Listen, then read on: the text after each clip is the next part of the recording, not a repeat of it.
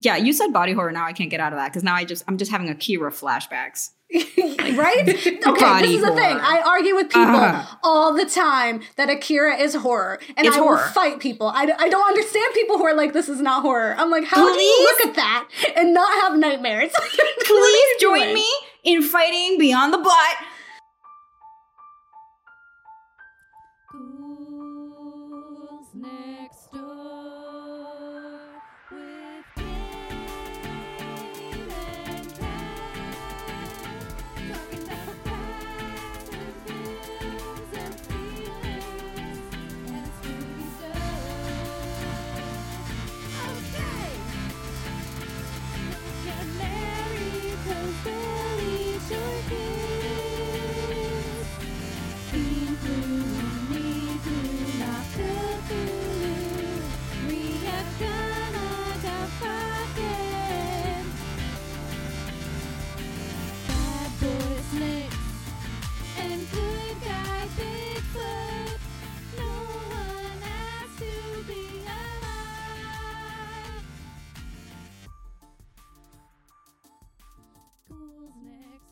Hi, I'm Kat, And I'm Gabe, and, and, we're, we're the, ghouls, next, door. talking about spooky stuff. as we do.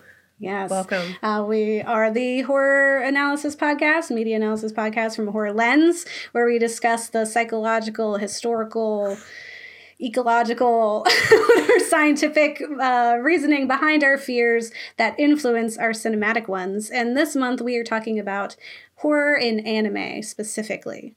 Yes, and and today, Promise Neverland. Yes, today we're going to be talking about Promise Neverland. And as promised from all of our episodes this month, we are bringing in friends to talk about it who are excited and have lots of really awesome insight and totally get why we do what we do. And so we're going to introduce you to Cristal Marie of Beyond the Bot. Hello. Welcome. Hi. Thank you for having me here. Yes, of course. We're very excited. We're so pumped. We had Dory before. We're like, we need more. we need to get. We're gonna, you know, get all of them at some point. Most people on Beyond the Bot are asking, why are you there? no, really. Yes. Anybody who knows me is like, really? A horror podcast? You? Really? Yes. Well, what can I say? It's it's a shameful part of my life that maybe, maybe I might accidentally be a horror fan and I hadn't realized it until now. Yes, and that's what we love to hear. We love to enlighten people to, to realize the horror fan within, to confront Yeah. uh, them. mhm. You know what? I'm a Gemini. It makes sense. I've got two personalities. One of them hates it, really Yeah. hates it, cries. That that's the one most people know. And then there's apparently the other one who hides in a corner in shame, secretly dreaming about the Babadook or something. I don't know. yeah, and it's just giddy. It's just giddy in their own little corner. It's so funny. Kat is a Gemini as well, and we Yeah. actually our our guest from last week also mentioned that they're a Gemini, and that's why it like influences their work. It's you Geminis. Oh my god. Yep, dual personalities. They mostly contrast. It's like you thought you know me, but there's a whole other version that also exists. It's like, yeah, there's the public aesthetic, and then there's have you seen my private room? Wink wink. Yes. yes, yes. the what does Christian Grey call it? I don't know. It was like a gray room or something. Oh yeah. Red room? Well, the dungeon, I I, don't know. guess. Uh, my little dungeon, where my crystal ball and all my tarot and all my candles and stuff is. Little Yeah. brujeria. Yeah, witchy stuff, Exactly. you know. I'm like, I hate Yes. ghosts. Now let me summon my grandmother because I need to ask her for advice. Can I cut my hair when the moon is full or not? This is a real thing, exactly. by the way, in my country. I Like, like is it- can you or can you not? for real. I wanted to go and like get my my my my like tips trimmed, like my hair tips, and my mother stopped me because the moon was waning. And she's And like, so you're not allowed during that. "You're time? not supposed to do that because if you do that, your hair falls off." That's Oh, some no. Caribbean myth culture right there. I'm like, oh, Yeah. Oh, oh, okay. And my mom's like this hyper, like super Catholic woman, like does the rosary every week kind of thing. Didn't let Yeah. me watch anime at first, like when she she was convinced Pikachu was a representation or an avatar of the devil. And that was like forbidden in my house. I used to do it like secretly. And, you know, it doesn't help that there are anime like, you know, I mean, have you seen some anime titles? The devil works as a part timer. My mom doesn't get that. You know, it's Yeah. supposed Yeah. to be funny.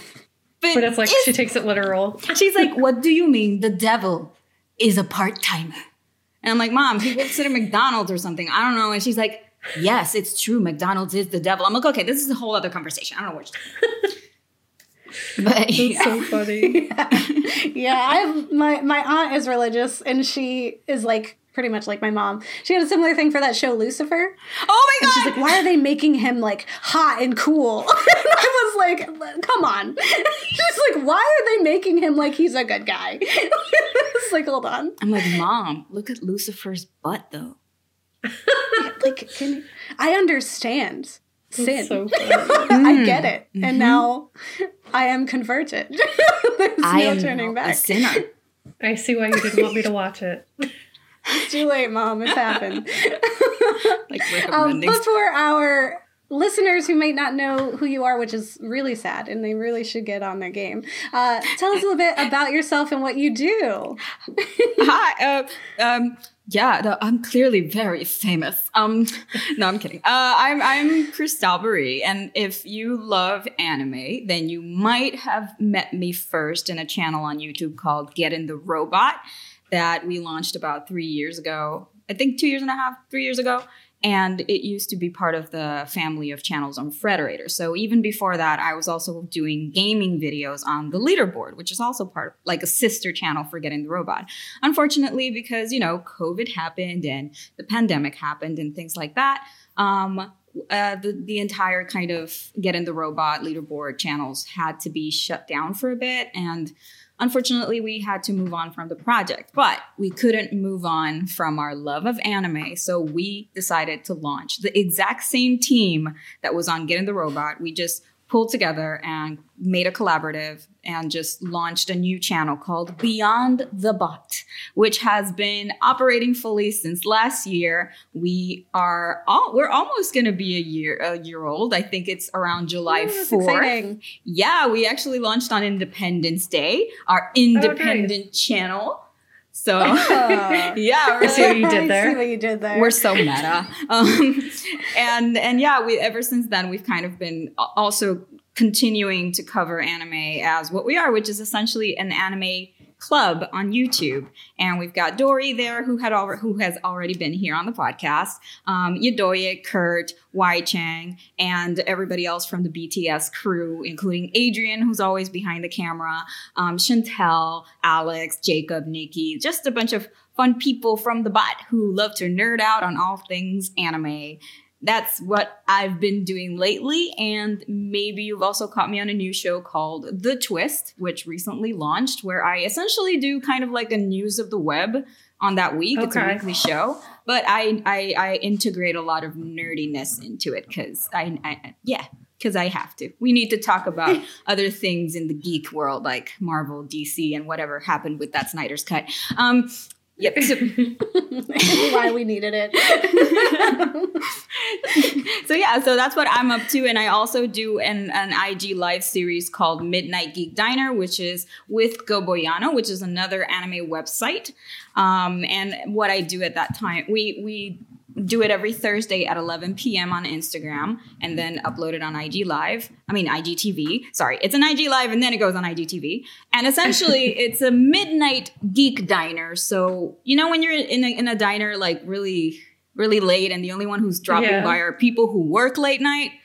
So mm-hmm. all, all all of us degenerates gather and discuss late night related stuff in the geek world, such as maybe you know a couple of um late night anime, ecchi and further, if you will. Yeah. If you don't watch. mm, You know what I mean? Yeah, you're, you're, you're a liar. so we, we, we, we do that. We do that too. That's exciting. I am That is trash, so good. basically, is what I'm saying. we welcome we welcome trash. Uh, we you. identify as trash as well. All Uh, humans are trash. Yeah, it seems very you know yeah. That's true. All humans are trash. Uh, very well rounded in your your geekdom uh, and, and what you Well-rounded. love. yes, yes, I like it balanced, my diet. Yes, or at least uh, quite a lot, a plethora, if you will, of things to geek out about. That's and so when we uh, approached you to uh, be on our show, you were like, "I'm not a horror fan. Why would I do this?" And then you got to thinking, and you were like, Maybe "Or am I a horror fan?" And I didn't know. Maybe I be.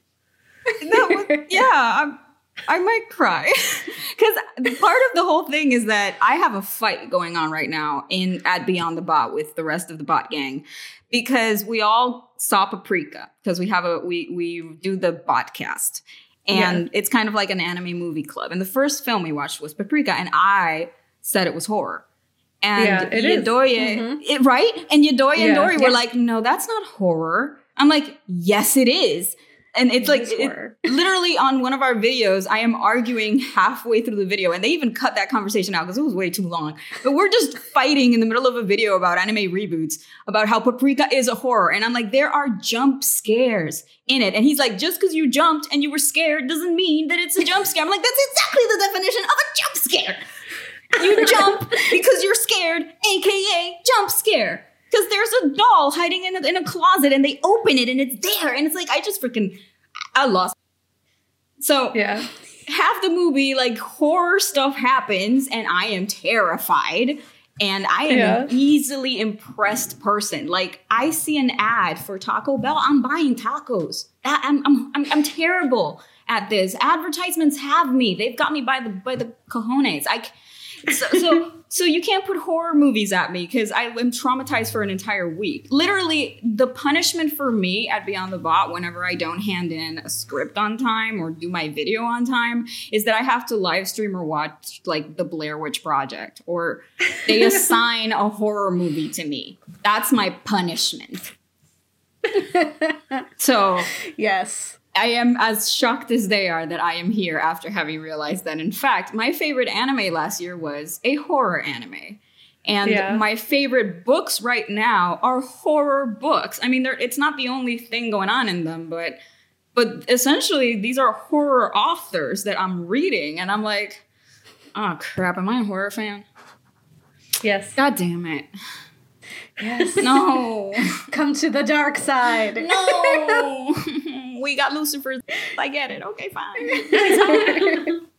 yes yes well that and i think that's the thing about horror that people often forget or don't realize is, that when they think of horror they think of something like blair witch they think of uh, jump scares they think of friday the 13th and you know, you know freddy versus jason those kinds of things where it's just like gory or it's just there like with you know hokey jump scares that are timed and with the you know the sound Yeah. effects I can literally Yeah. like. There's one scene that I feel if a for, if a, if a horror film doesn't have it, can it even be horror then? Which is when you're looking at the character's looking at himself or herself in the mirror. They Yes. turn away. They turn back into the mirror, and of course, something else is there. That is Yeah. Yes. the most terrifying trope to me, and I know it's overdone, to and I don't care. I always jump. I hate it. I hate it so much. I hate it with a passion. I literally go to my house, and every time after I watch a movie like that, I can't look at mirrors for at least two days. yeah, even though you know it's coming. My favorite is when it when they're like they go to the fridge and the music is like opening because they open the fridge and you think, oh, when they close that fridge, it's gonna be and they close it, there's nothing there, but then they turn and there's something there. I hate that. That's my favorite. I hate it all. I hate all of it. I hate it when they cut the music. I hate it. Yeah.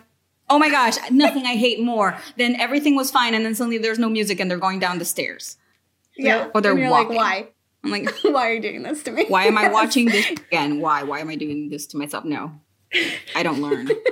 Yeah. yes yes i i think that's like a big part of it right is that you know that, that that's what people are looking for is those jump scares Not me. um, but we often yeah but we often cover you know content that isn't that people would argue like oh no that's a thriller or that's a different kind like there are subgenres of horror right there are specific you know monsters or creatures that are being explored in horror that people don't realize that's a horrific concept right like just thinking of any vampires right So you're saying Twilight fan. is a horror?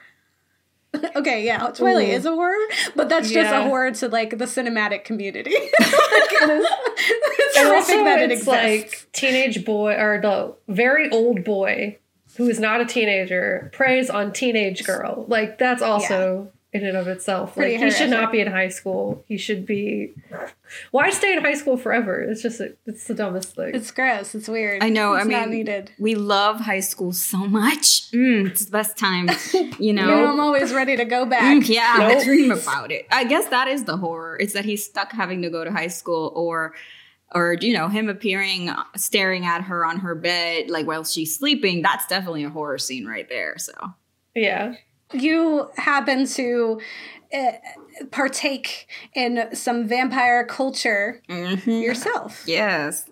Yeah, and and that's when I started realizing that maybe it's just the type of horror that I don't like to watch is a specific type of horror. Not that I'm not a fan of horror because the books I grew up with were Anne Rice the Vampire Chronicles and the Mayfair Witches Chronicles.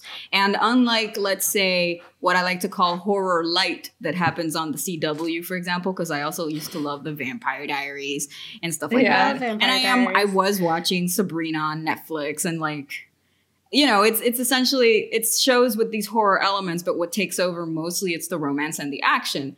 That's not the case with Anne Rice. Anne Rice is straight up like, let's go horror. And I read and I was reading like Stephen King novels too. And I guess Yeah. it was Oh. just easier for me to read them than watch them because I do enjoy the mystery behind horror, a, a horror premise.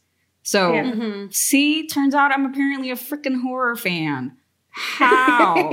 I guess as long as I'm not having to be engaging with it visually, I think it's the visuals that that really strike me and and and just stay in my subconscious. And I and that's that's kind of where I started feeling like I wasn't a horror fan anymore because I I started watching so many different films. I think there was just a year where every every film that came out was horror, um, and and I blame Japan actually. I blame Japan for why I went from, oh yeah, I I totally consume horror to, you know what, I'm never watching this again. Although here I am watching it again, so I guess I'm a liar. Um, but it's because of Ringu.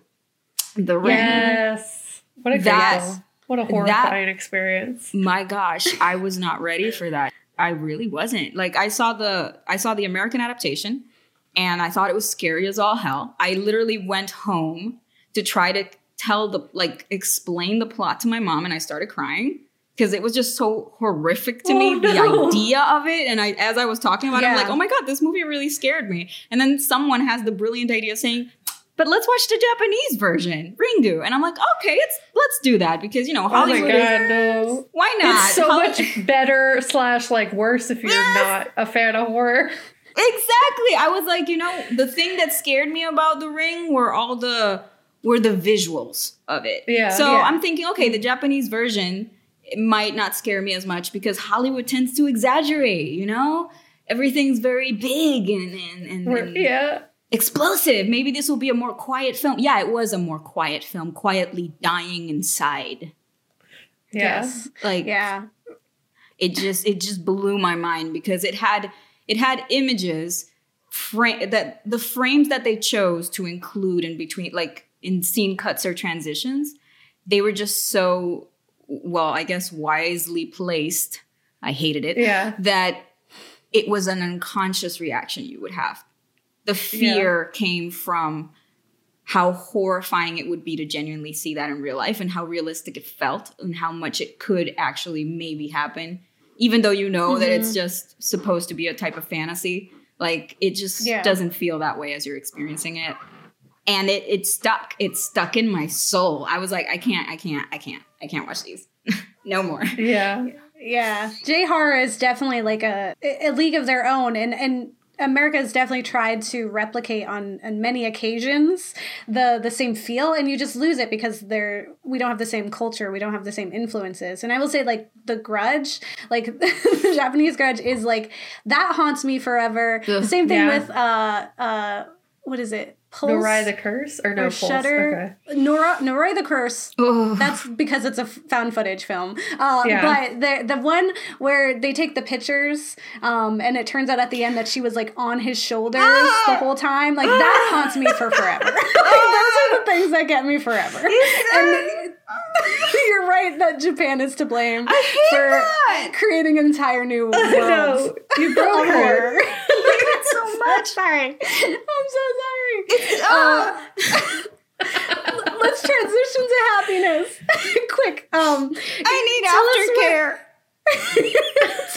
Tell us what you love about anime first. Not just horror anime. Oh my God. But anime in general Happy as a safe space You, to be. you can't just put all those images in my head again and then expect me to jump into anime like I'm not just gonna bring those along with me right now because that's the thing. That's what that's what J horror does. It's because you know what it is the because of it's it is a different culture. The sound direction and the cinematography are completely different. The editing is completely different. Mhm. So in a way, you're kind of trained with if you're watching an American horror film on the beats that the film is meant to have in order for you to prepare Yeah. maybe for a jump scare or prepare for the horrific reveal. But in Japan, that's not like that. It just just happens. And Yeah. then you have to process it afterwards. And that's when Yeah. you're like with anime, funny enough, now that we're already talking about horror anyway, the first ones that come to mind are the ones that the, the also have horror elements and were visually striking when I started watching them. Like I saw Ninja Scroll, and to me, that was a very dark anime that was uh, very bloody and unexpectedly horrific for me. Um, I saw like Samurai X or Rurouni Kenshin, for example, and it's a very fun anime. But I saw the OVAs, and the OVAs, the first one, scary as all hell, and I love it. I love it because it's just so smart. It's so intelligent. The script is so good. And and if you have a horror movie with an extremely well written script or a horror anime, then that's gonna make all the difference to me. I'm gonna have to watch it. Right now, I'm Yeah, watching. you have to know. Yeah, like uh, I I I'm the the horror anime I'm watching now. Well, recently was watching, but we'll get to that. Is The Promised Neverland, of course. Yeah. And another one I'm watching is called Heaven Official's Blessing, which premiered on Funimation. Uh, this was it this no last year. Oh my god, we're in 2021. Heaven Official's Blessing, which I thought was going to be a romance. It turns out that it's a romance that takes place in a world where you're following an exorcist. So ep- ep- the, yeah. the, ent- so the entire premise. Yeah, the entire episode arcs go around mysteries related to hauntings. Mm. So first episode I'm watching and I'm like, oh cool, I'm gonna watch this new fluffy anime with like romance and it's technically a Chinese donghua and I'm like, oh excited. And it's about a ghost bride who's stealing marriage carriages and killing the brides and hiding their corpses in a temple and you have to figure out what's going on and then there's like a curse and it's like yeah. So horror. Yeah. Exactly. Yeah. and there I It's so funny. And they do it. There's there's some ways that and I think there's something specific about horror anime that sticks with me in a way that's different from like like film, right? Like cuz cuz when we're looking at uh like people, there's only so much things that we can do with the human body or with like Yeah. the the cinematics that we can believe, right? Cuz like I'm watching like Ash versus the Evil Dead and absurd things happen to the human body and it's gory and it's crazy and I'm like, yeah, but there's not a piece of me that's like this is real, this is happening and I'm like invested. Yeah. Whereas like with anime they can do some really horrific terrible things to the human body because it's animated and it still feels real even though it's animated. Thank you for that. Yeah. No, you were validated in this moment because it's very true. I was even rewatching Inuyasha and like, I was like, if this was animated like now, this would easily be classified as horror. There's so many things that I noticed like happen in Inuyasha that happen in other anime, like Demon Slayer or uh, Mm, I know, Demon other Slayer. things. Demon Yeah. Slayer. Anything that has demons in it. I mean, the entire po- point Yeah. of Mao culture of itself. It's it's horror. It's yeah. You said body horror. Now I can't get out of that because now I just I'm just having Akira flashbacks. right? Okay, this is the thing. I argue with people Uh-huh. all the time that Akira is horror, and It's I will fight people. I, I don't understand people who are like, "This is not horror." I'm like, how do you look at that and not have nightmares? Please join doing? me in fighting beyond the butt on the fact that Akira is horror. Most films by Satoshi Yes. Kon are horror, and, and and Akira is horror. And and yeah, I'm gonna go. I'm gonna. I will go down with that shit. I, you will bury me, and it will say on my my tombstone will read Akira was horror. yes. And it was, yes. And Body I, horror. I was just, um, and this isn't what we're gonna talk about, but it kind of has similar themes. Um, but I don't know if you've watched uh, Made in Abyss. It's like one season. It's only on Amazon, unfortunately. So sad. Evil Corp. Uh, but it, uh, unless you like buy it, whatever. But it, like the the bulk of it was really like there are horrific themes. There are things that happen that are like this would be horrific if like it took place in any other world or medium or if the characters were not like these young children, right? And I was just like, okay, like the idea is that you know they're traveling down into this abyss and the farther they go, it's harder to come back because things happen to your body. And the first layer it's like you get dizzy or you throw up. And the second layer it's like okay, maybe you're hallucinating. But then it's like the fourth layer is like you're bleeding from every orifice, right? And like that's a horrific idea, right? And it's like these children are like I'm to go explore and find my mother who abandoned me Super fun time. yeah, and it was like totally fine up until I, I swear it was like there were sad things and horrific things happening in the last like three episodes, but not until literally episode 13, which is the last one, and there's no other season. Like this was made like 2016, so I doubt there's gonna be a season two. The 13th episode was so horrific and so traumatizing, and I was like, this is so rude that I have gone through an entire season knowing I'm not gonna get. I was like, this sucks. I'm gonna I'm gonna be stuck in here forever. And there's no resolution. but to have that last episode that was so like out of nowhere, out of nowhere was absolutely horrific. And I was just like, this is rude. I quit. I have to go. I'm gonna go watch, you know, Monthly Girls. Nozaki Kun, come at me, bro. I'm gonna just find this love and just deal with that right now. I Fruits need a moment. basket, let's go. Um, but back to horror anime. Um, thank you for letting me know about Made in Abyss. You see, now I'm on to my roommates because they've been trying to make me watch it for like six months now. And they never told me it was mm-hmm. horror. It is. It, it doesn't seem like that because it's just like a cute. It's it really like It's most like of a happy, it is fun time, a cute kid and then- exploring, and there's a robot boy, and it's, Right. it is adorable. But I tell you, like you just don't watch the end. Just don't watch episode thirteen because enjoy I was the first I was messed up, and this is what I do. This is what I do for a living. Like this is my thing, and I was like. Yeah. I, I I was like, my boyfriend is grounded because he's the one who made me watch it. I was like, you're grounded. I'm not allowed to suggest things. Uh, I'm so upset with you. I can't talk to you for at least 30 minutes as I recuperate uh, from the trauma done. that you instilled on me. So Very, that, was, well that was that. Um, but Yeah. we are going to talk about specifically one horror anime that you said was your was your favorite of last year. Um, Kat, could you tell us the synopsis for Promise Yes. Neverland? Promise Neverland 2019 when three gifted kids at an isolated idyllic orphanage discover the secret and sinister purpose they were raised for. They look for a way to escape from their evil caretaker and lead the other children in a risky escape plan. So that's just uh season 1 synopsis cuz they, they didn't talk about season 2 yet. Yeah, because season two Um, is coming out, is out. It's actively like Happen. coming. It's happening. It Um, exists. Yes, It just makes me very have sad and I need to read the manga so that I know what happens. is real. Yeah, because I started it. It was Please I'm bad do. at reading. Please do definitely read the manga.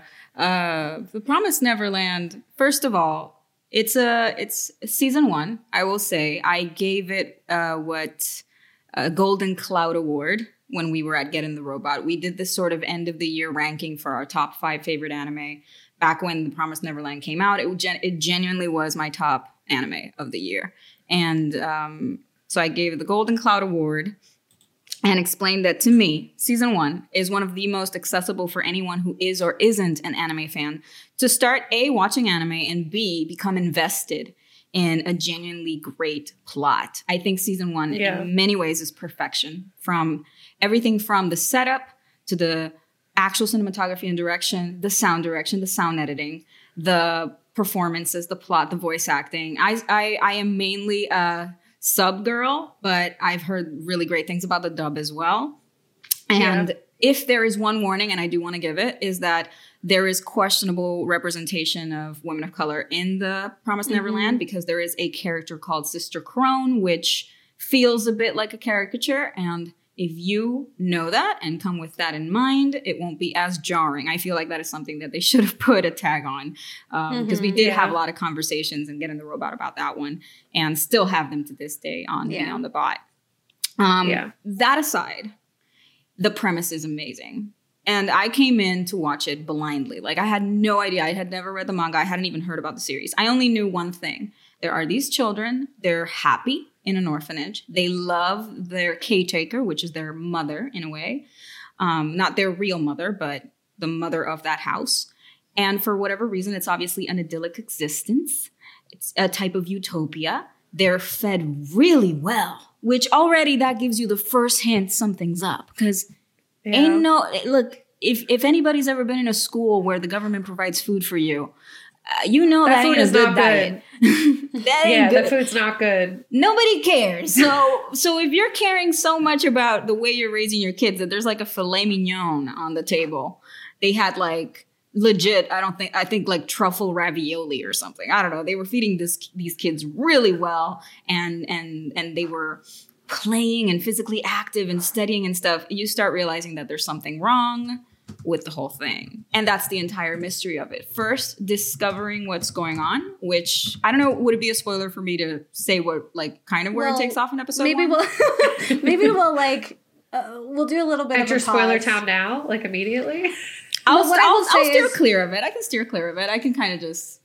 Well, I think like we can definitely order uh, enter spoiler town because I think there's a lot to unpack, and so much of it is very specific to what is happening, and it is the first episode and, and is like the whole premise. Um, I will say anyone who hasn't watched Promise Neverland, please do the first season. It's so easy to go through because there it, it is so compelling. Like you really do want to know what happens next. There's this really like Yeah. organic and and stressful, but like in this really exciting way uh, of the way that the tension is built. Like it, it seems like every episode is like you know where we have a plan we're gonna do this plan and then at the end it's like oh no someone already knew that plan or there's a plan that's already two steps ahead and we're in trouble. And then the next episode is like we fixed that so now we have a new plan we're gonna do that. Oh, someone else has a plan now, and so it's like uh, this kind of constant wave where you're kind of just trying to to catch up with what is happening and, and with your your protagonist.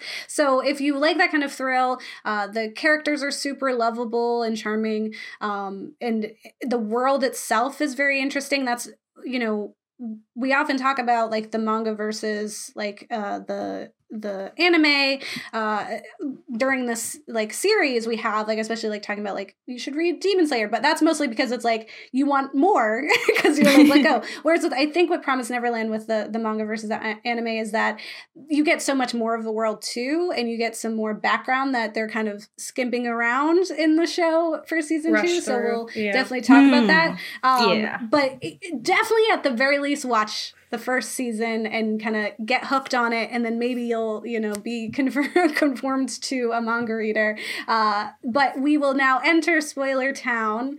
Uh, so pause it go watch you know the episodes and then come back. Just to- season one is required. And to be fair, even even if we enter spoiler town, I'm still gonna keep it as unspoilery as possible. Because I I kind of already knew the premise or, or that bit of a spoiler of episode one coming in, and I actually think it adds to the tension to already know what's yeah. coming because they're hinting at it heavily. These Yeah. children are being very well fed in an idyllic environment where they're kept away from the outside world. So the entire and point they is got the clearly barcode like the numbers on them they've got They're, like, numbers. They've got numbers. Anyone on. with number they have to go somewhere is it's just very, the island It's Mm. mm-hmm.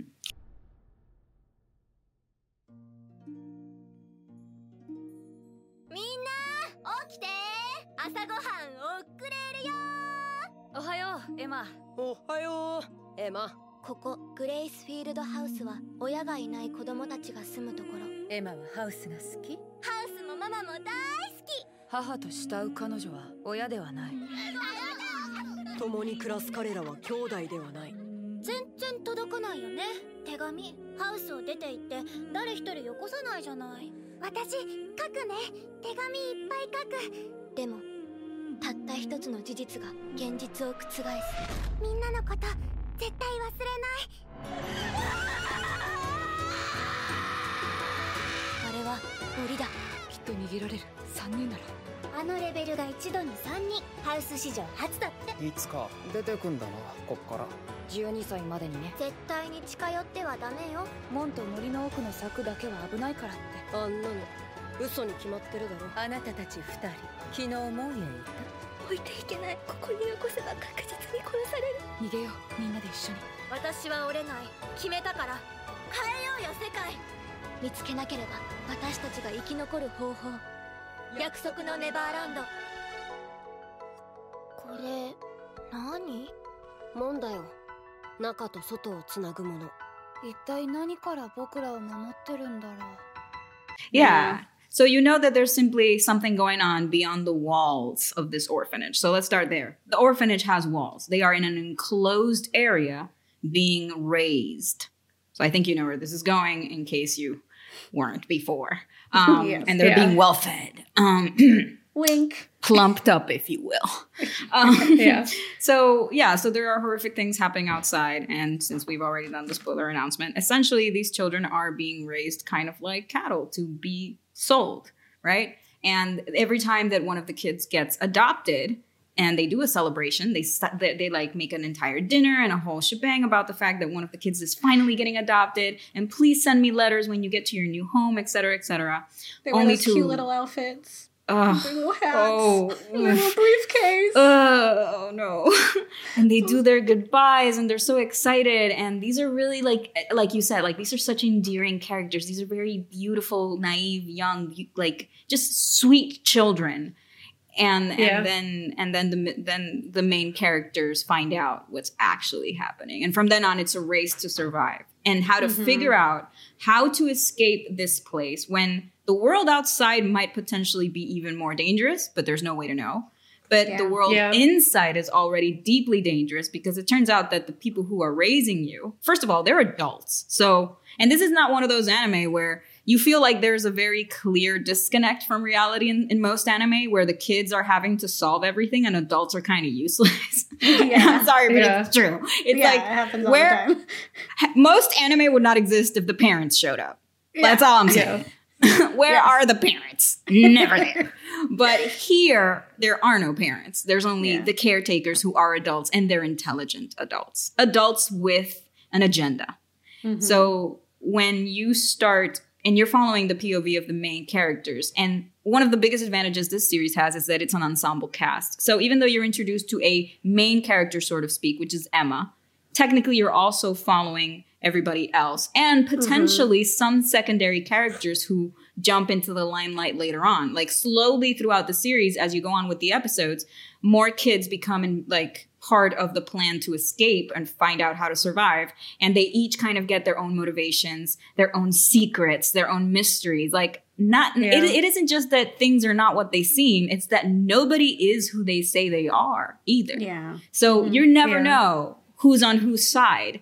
And plots are happening to try to escape and they get thwarted, but the obvious person might not be the person responsible. And you don't mm-hmm. necessarily know until like later on. And and that's just it's just fantastic to be pulled along for that kind of ride when you don't know anything. So I would definitely highly recommend watching the anime season one first in its entirety and just enjoying that straight up because it is a masterpiece. It is perfectly executed first episode to last. And then after that, you can make a choice. You can jump into season two and experience that, which is its own thing right now. Yeah. Or you can decide to read the manga instead, and you will have a completely different story to enjoy and read. And both of them mm-hmm. have their pros and cons. And I am, well, I don't know if luckily familiar with both or not, but but I'm definitely familiar with both, and I, I- I definitely have some strong emotions about both of them. But yeah, like season Yeah. one, perfection. Like watch that with anyone you want. Someone says they're not into anime, psst, make them watch The Promised Neverland. Someone says not into horror. Yeah. make, 'em them watch, The Promised Neverland. That was me, and here I am. So you see, It converts you. yeah, It's like it's so f- beautifully like done too. It uses colors in a perfect way that's very like it creates this kind of eerie warmness. There's like all these light and darkness like in the shadows it's all dark. The light is very like centered on them. The music builds tension.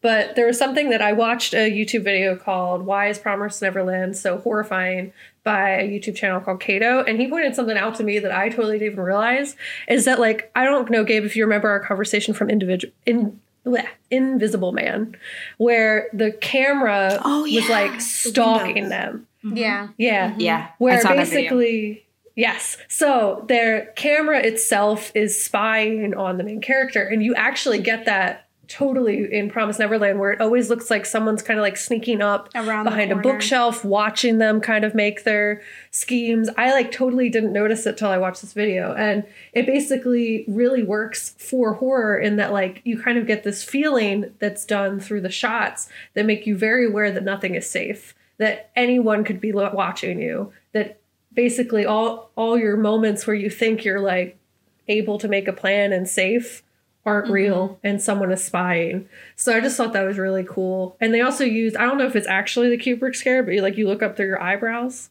They, do that a lot, have or of make the that, like, eyes. yeah.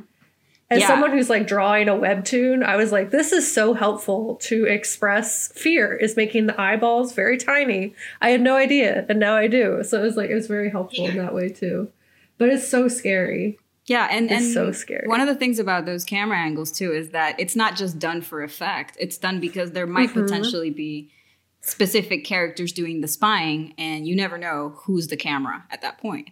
Because some, I think some Yeah. anime, if they apply that, if a director applies that, you assume at the end of it that it was the villain all along, and that there's only this Mm-hmm. one villain. But in the Promised Neverland, because there are so many things happening, there are so many kids. There are two sisters, well, one mother and a sister at one point. Like there are so many different characters who could potentially be spying or spotting things. It's never clear who is the one spying what. So some scenes get seen by someone, and then others are someone else, and it all unites perfectly for the big reveals or the big Yeah. Yeah. you know like yeah like disappointments or whatever and that's so great i saw i saw this other analysis uh well, actually i really love her analysis of best girls basement um, and she's also obsessed with the promised neverland and she has some really great and anal- like ana- deep Very dive cool. analysis videos on it um, and and one of the things that i remember she pointed out was precisely that even the use of elements in specific scenes is on purpose. Like if you thought you saw an, uh, a fruit on a plate in one scene, and then they're still having a conversation, but the fruit is gone. Those are the indicators that these That are happening at here. different times, Oh. Or that this is happening because someone took the fruit. Yeah, like every little detail is meticulously planned. It's not there's not a single accidental element within the frame of season one. It's just Yeah. really. When art's intentional, that's like so exciting. Yeah. Mhm. And it's also like because it's a reflection of how like there isn't just a, a plain one answer to it as well. Like there's not just like one type of villain and then you have your heroes, like you were saying. It's also like that this is a very complicated scenario, right? It's like, do we choose the devil that we know? Uh, or do we risk whatever is out there? And it's like, and then Yeah.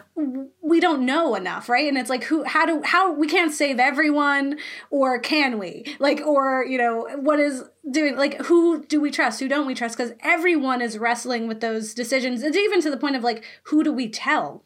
Because we know that if we add another mind to our puzzle, then we're risking like someone also not being on our side or not being able to contribute. And so it's, we only have these three people that, that we're working with, and that's already a challenge. Like we don't even know what we're doing. Oh, Um, and that was like Yeah. it, it's so exciting because you know we talked last week um, in our Demon Slayer episode about the complexities of seeing the other side or like understanding and and not necessarily empathize empathizing but like at least understanding where a villain is coming from and i Mhm. think you, you kind of get that a little bit at the end of season one where we kind of we get a, a glimpse into isabella the mother and what her life was like and even with sister Krone um, we got to see like what she went through and what was going on there where we're like i was like you are not making me sympathize with this woman. Like how how can you put me like she is the villain. I'm so stressed right now. Like how did you get from a to b? But is it's she, so though? understanding. Exactly. It's like so understanding for that. Um and kat had this like really good point about of what these villains represent. Yeah, so basically, I see the predicament that Isabella and Sister Krone are put into is just like you're kind of fit with this reflection of what is self-preservation versus like what is right. So you have like Emma and the children who are very like way more altruism is their thing. Like they are mm-hmm. okay sacrificing themselves for the better of each other. Where you have Isabella, who is very much self preservation. I would argue, even like reflectively on Sister Krone, she is more altruistic than I thought. Like initially, I was like, wow, she really was like put in the pen and the thing. Like, you know what I mean? Like, she was like really doing some stuff to like help the kids. And I did not realize that until season two. And even though like it's probably different in the manga, but I was like, what? I thought she like I knew she was struggling, but I had no idea like she was like really Yeah. helping to the extent that she did. Um, but you really have this like reflection on humanity of like what kind of people will use self-preservation to survive, like literally just for the sake of surviving, and like people who are more altruist use altruism, which I'm probably using the word wrong, but uh, who will like try to take care of other people at the own expense of themselves.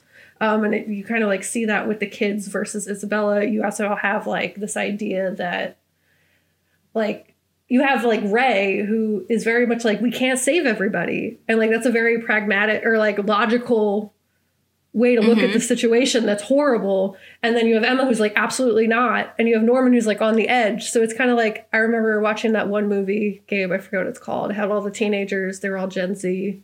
Murder Time. All the Uh, Assassination Nation. Yes, Assassination Nation, where um you basically have like I totally lost my train of thought. Why does that sound like Battle Royale?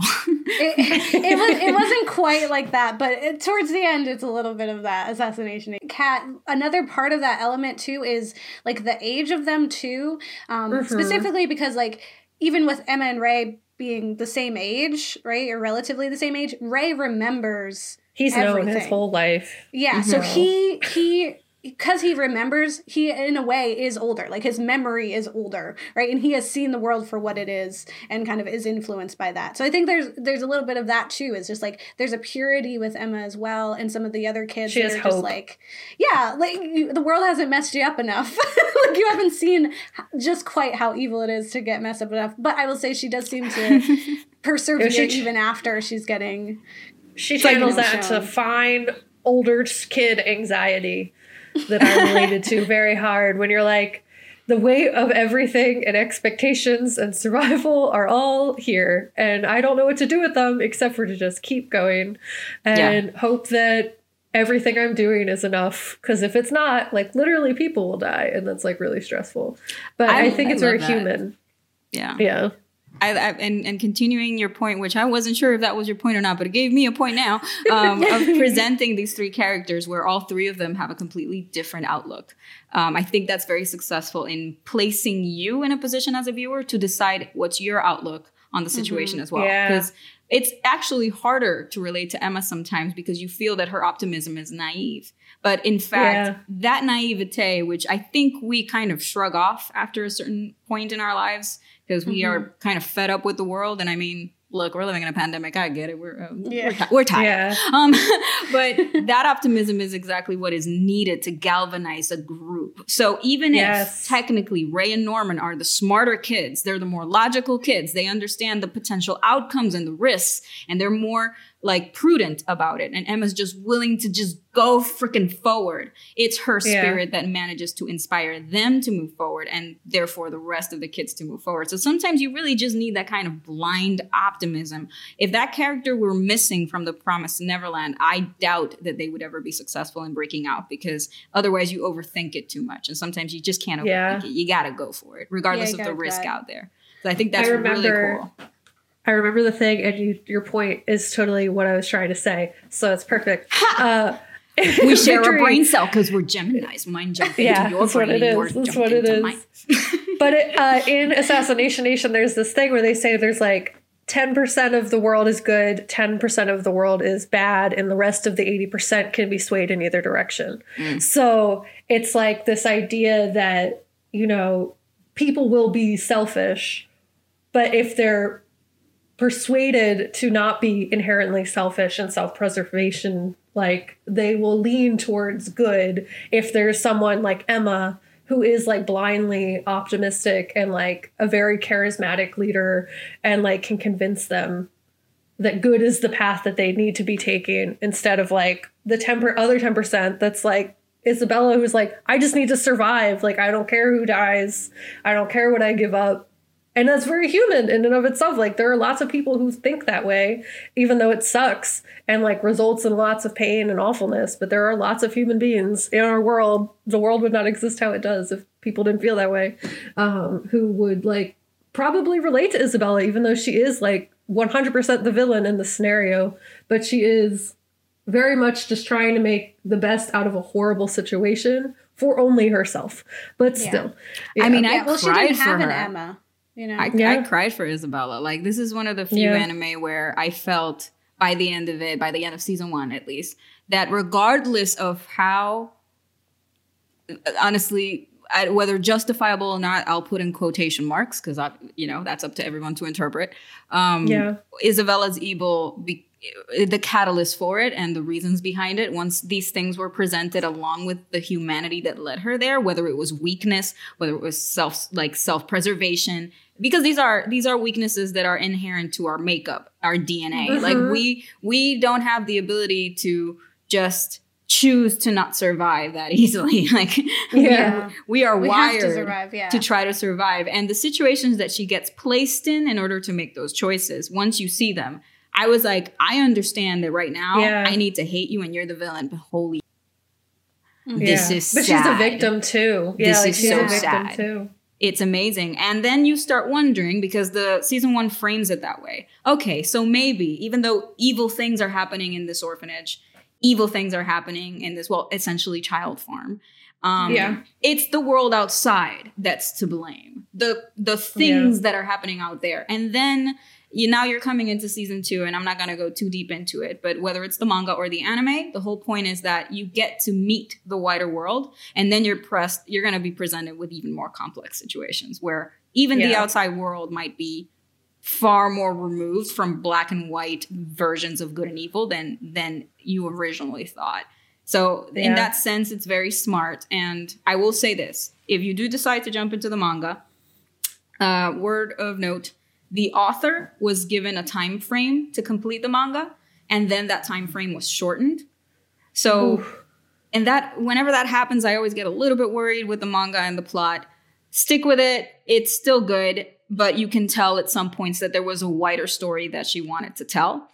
And whether or not we get it in the end, we don't know. And the anime just decided to completely go in a completely different direction. So imagine that there are two different series. If you jump Yeah. into season two of the anime, apart uh, starting from I think episode three, four, around there, um, you're watching a Yeah. different story. It's not at all what the author wrote, but the author did approve it. So there are theories, lots of Yo. theories. Yeah, it's it's definitely like it feels rushed. It feels like they're they don't. It, it feels to me like they're under some kind of constraints that we're not seeing. That they're they're like we have to do Oh, yeah. we have to put all the stuff here because we don't know if, If we're going to be able to tell it all. Like, are we going to No. end up with something like Lost? You know, they're not even trying to tell it like and and that's the part that i do want to clarify um, for anybody who's still keeping like who hasn't really kept up with what's going on there between the manga and the anime there's a lot of confusion if you're watching the anime it is going to feel rushed it does uh, kind of diverge away from the manga but it's not necessarily because the studio is trying to rush the story in order to complete a season two and then three because that's something that that i think would be the most natural assumption but there are more things at play. The manga already ended. And the story being told in the anime is almost like an like an alternate an alternate story. It's Gotcha. not the Oh, same story at all. So it's it's more like the production studio and the current and uh, showrunners for the anime have decided to tell a different version of the same story, but it's more budget related than that. They Oh, are okay. not going to have um, it would it would really take a miracle uh, or a very big sudden audience for a studio to justify the amount of money they need to spend to actually develop all of the arcs in the manga because there's they skip three arcs in season 2 and they're long and they're complicated and they're difficult Yeah. to animate like they're not Yeah. simple plot things like these are essential to world building and essential to like there are action scenes in there that I th- I feel in the hands of the right director mm, like like that would just be like Studio Mappa come at me um Yeah. but but I don't I, I don't think it would make sense for any studio right now to invest in this series the way it would require based on Mhm. the audience it has. Like I get it. It's more it's probably more of a financial decision. But maybe I'm just being theoretical here as well. Like I, I'm speaking out of my Yeah. I'm not talking to the studio personally.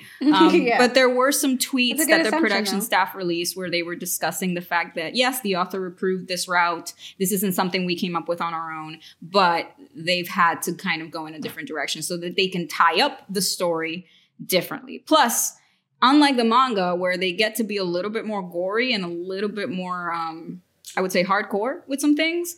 The Mhm. anime Okay. itself presenting those visuals, uh, mm, there might be some problems with the type of audience that they're marketing it to because it is Yeah. a children's story being marketed to children and the manga goes there like the manga shows you and i think we've already you know implied that these these kids are cattle the manga Yeah. shows you what that looks like like Yeah. visually and it is striking the manga is horror Mm-hmm. Yeah. for sure Yeah, and and that was one of the things that really struck me too was because I started reading it after I, I had already started watching season two, and I was like, oh, we we I think like didn't even mention what the other like areas look like, what the other orphanages look like, and, and what those kids who are not as smart and beautiful as you are are being treated like. And it's it definitely is Oh, like a representation of like how you know how do we treat animals now, right? Like how do we Uh-huh. treat our Oh, chickens no. now? Yeah, it's exactly Yeah. like that, and it's Oh, it's Mhm. definitely like a. a you thought it's it was a hard-handed that, yeah. like Oh, if you thought the, than- the- yeah if you thought the orphanage was cruel know this those are the no, Kobe, that's nice. those are the kobe beef of kids Mm-hmm. You know, like Kobe Yeah, beef is raised where they're, they're given sake baths and massaged so Yeah. that you get that marble. yeah, but the rest of the kids are McDonald's. Yeah, and and exactly that. Mm-hmm. And I think like that's what I, I really enjoy about like when we get to glimpse like when you're reading manga versus like anime because anime is beautiful, like the art style is striking and there are things that you're learning and you get to dive into these worlds. But mangas can really like the same with books, right? It's like we can spend more time. Like I there I can never i will never say that there is a Stephen King adapted film that is more impactful to me than a Stephen King novel. like they're like those things stick with me because they're just so deep and there's no way that there's going to be a film that's going to hit me the same way. Just no. And the same thing with this. Like I feel like the the manga is because it can like you said it can go there and it does uh, but we get to see more of the world we get to spend more time with the world because that's what that medium allows and the same thing with like Beastars like i love the Beastars manga and i just love like spending all that time in that world and hearing about all those little things and also being like i'm so glad i'm a vegetarian for both of these scenarios.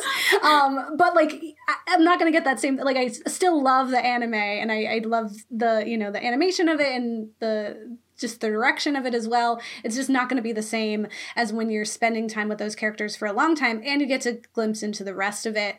Um, but I think with with this, and you know, thinking of like Demon Slayer from last week, is that Emma is one of those our new you know protagonists that you know like Yedoye mentioned in a Get in a Robot video that are altruistic, that are sweet at the core and that's what's like driving them and ray and uh, norman are are traditional heroes that we have seen like they are like what we were saying the hashira were where they're like okay bad Yes. things have happened so we have to fight back and that's just the answer and we just like whatever happens happens we're just we got to get out we got to do it we got to be strategic and emma's like no but we got to love and take care of everyone this is our family and like, you know we yeah, like good. we need I'm to make everyone survive, not just two or three or whatever makes sense mathematically, etc. She's Mm-hmm. like, no, we either all die or you know what, you guys can all choose to live. survive on your own, but I cannot live with myself with the choice of Yeah. leaving anyone behind. And that somehow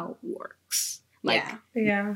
works. It, it doesn't always work, So mm. emotion. but it's it's really great. I do love that new wave of, as you say, like empathetic characters, just characters who are showing that empathizing with the humanity of everyone around you, whether villain or not, is Yeah. is important.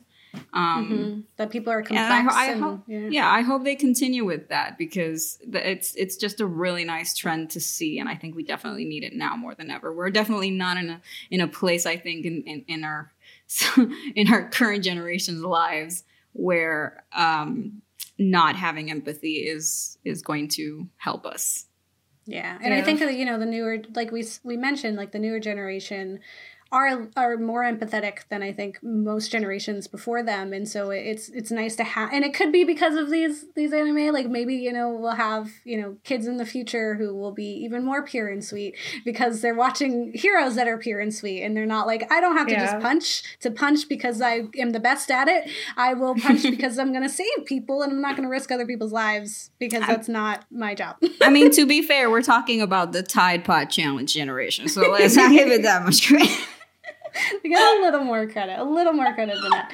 Uh, We're all good. We're all Brad. We're all everything. We have the potential to be anything. It's it comes Yeah. down to the choices individually Yes. we make, which is great. um, yeah, Kat, do you have any last thoughts about Promise Neverland?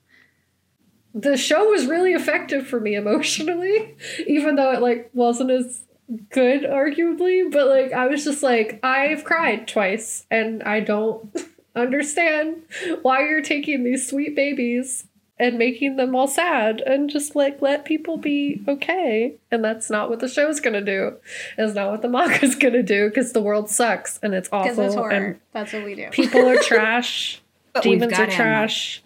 Trash. we have Emma. trash. Yes, we have Emma. As long as we have Emma, we have a little bit of hope. We have a little bit Yeah. of of uh, you know a light at the end of the tunnel. To Someone to hold for, everyone accountable for their to remind bad them selves. to be yeah. a person. Yes. Yeah.